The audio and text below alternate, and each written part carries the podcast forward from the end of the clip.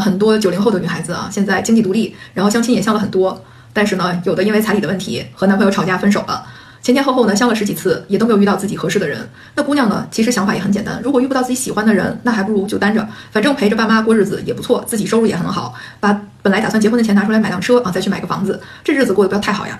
其实呢，有这种想法的女孩啊，嗯，并不算少数，但实际上呢，你这么早就这么想了，才三十岁你就这么想了，那你真的是在给自己挖坑。你要知道，二十几岁的小妹妹们啊，现在可都是跃跃欲试的想进入婚姻呢。你三十岁，有车有房啊，年轻漂亮，而且呢，也是一个很好的一个婚育年龄，这么早就放弃了，那真的是不应该，不值得。你至少还要再去找一找。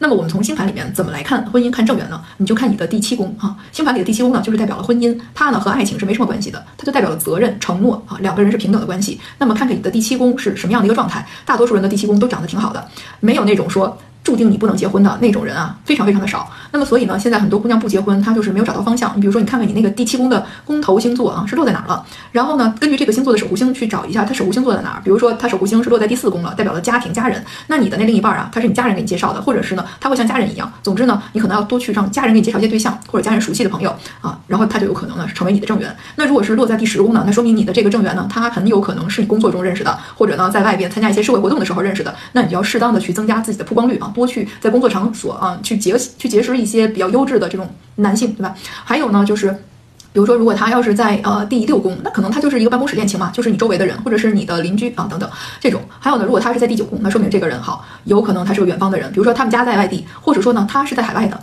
他有可能是外国人，或者他曾经有过留学的经验啊，还有可能呢他是个大学教授，就是那种读书人。所以呢，你根据星盘去找自己的恋爱婚姻的对象呢，常常就很容易找了。我跟你说，用这个方法来找对象呢。嗯，他比你自己凭着感觉去找那种要靠谱的多啊。三十岁九零后不要放弃啊，你的年纪正好。其实婚姻呢没有那么糟糕，关键是得选对人啊。幸福的人多了去了，根本就不在这秀。你在网上看到那些哭哭啼啼的说婚姻不好的，那都是失败的。真正幸福的人，人家都自己在默默的幸福呢，根本就不用秀。所以呢，我们没有必要因为别人婚姻失败，然后就对自己也丧失信心了，还是要去找啊。尤其是这个年纪。所以呢，我并不觉得九零后的女生啊，就以以后一辈子不结婚了，我没有那么悲观。我觉得大家还是有大把的青春可以去试一下的。